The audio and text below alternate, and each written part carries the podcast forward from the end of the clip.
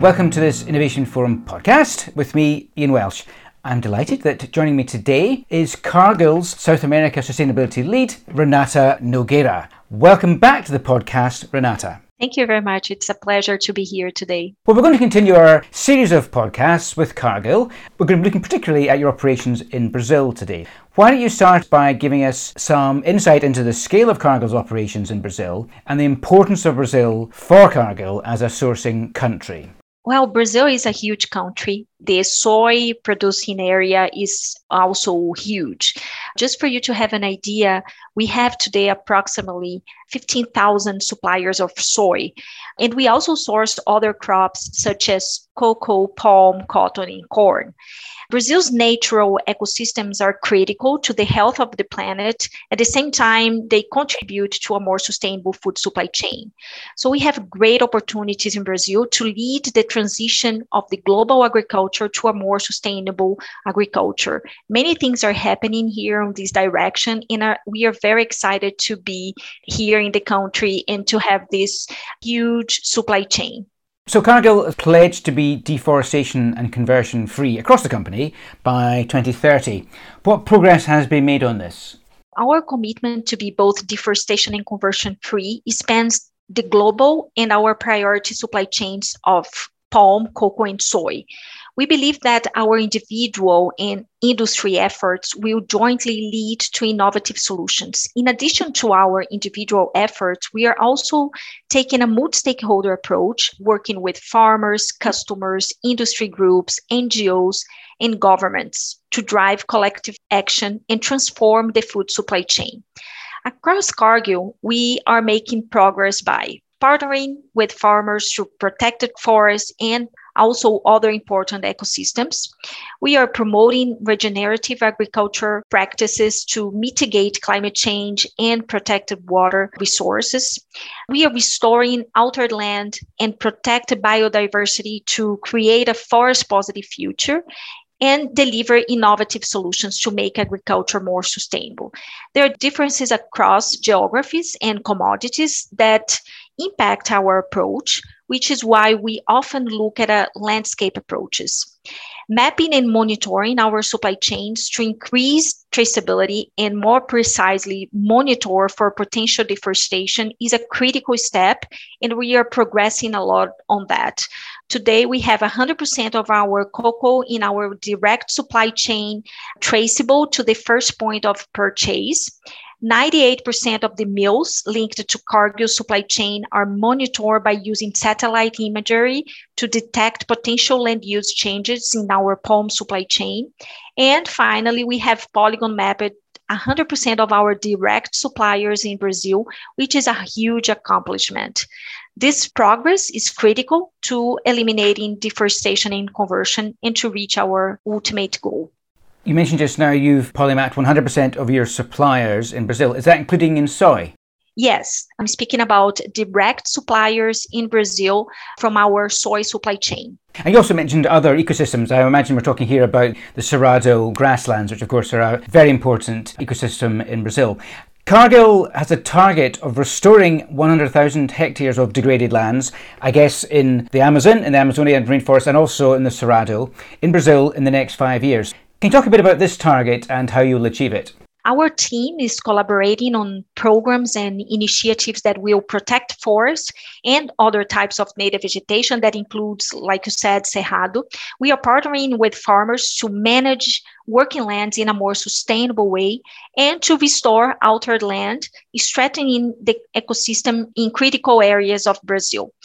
Our strategic approach is creating programs with farmers at the center we are partnering on solutions that promote production efficiency and the restoration of altered lands, supporting farmers on environmental regulation and compliance with the forest code, and develop innovative models around conservation. Through Restoring Initiative, Cargill will restore 100,000 hectares in Brazil over the next five years in, in all biomes. In addition to the positive impact of the ecosystem and biodiversity, restoration programs will result in improved farmer livelihoods and increased innovation providing for more efficient and large scale restoration. Interesting that you talk about having farmers at the centre. Of course, none of these programs can work if farmers aren't behind the programs and excited about them and incentivised by them. Clearly, it's an important part of bringing the whole thing together. I wondered if you could tell us a bit about how you're working to protect native vegetation. We've talked about restoring degraded lands. What about protecting existing pristine vegetation? How are you protecting that?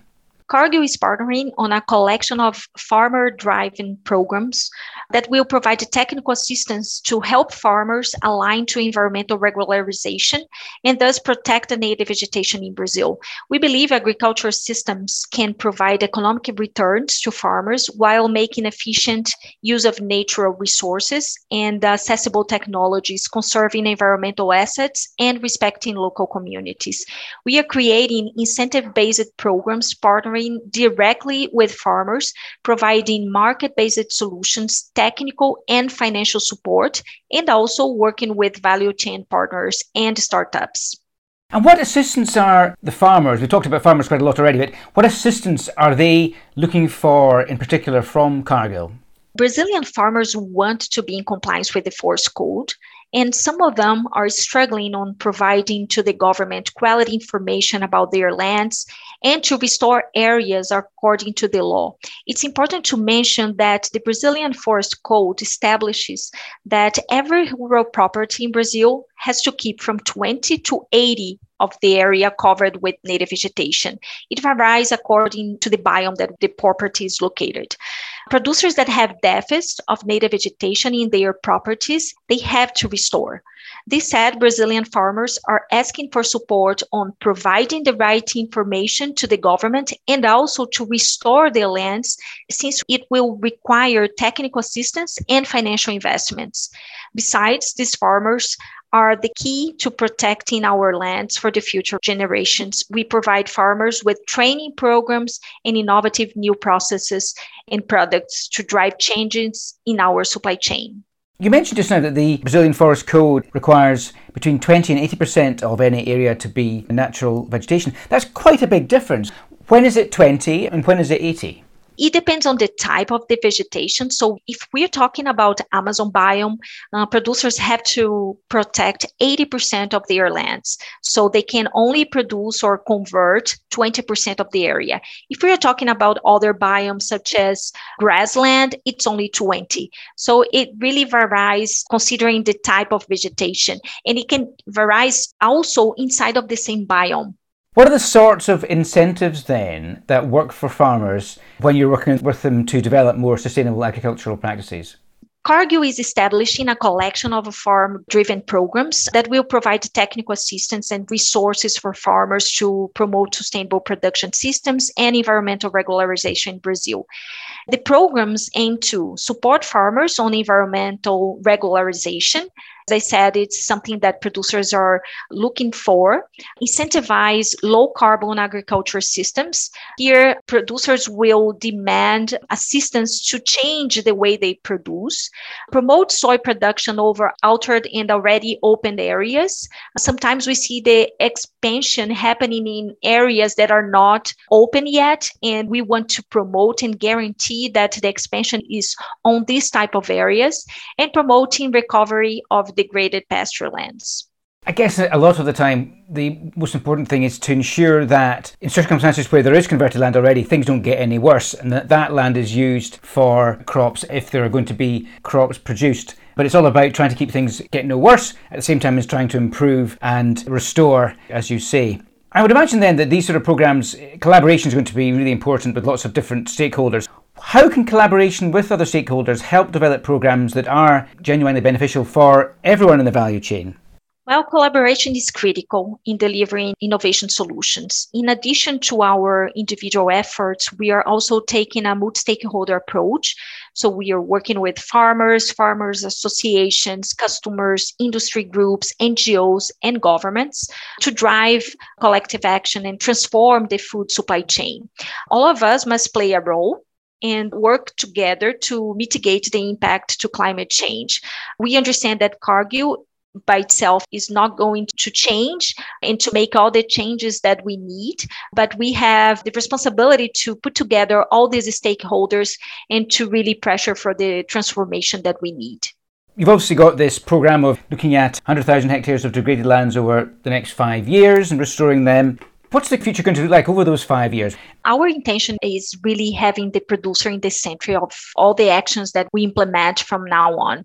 We understand, as I mentioned before, that without the producer, we are not going to achieve the transformation. So, for the next five years, we see ourselves in the fields together with producers seeking for innovative solutions. Without this partnership with producers, we are not going to achieve our ultimate goal of ending deforestation and conversion in our soy supply chain in Brazil. Thank you very much indeed. Look forward to hearing more about how the progress develops over the next five years. But for now, Renata Nogueira from Cargill, South America, thanks very much indeed. Thank you.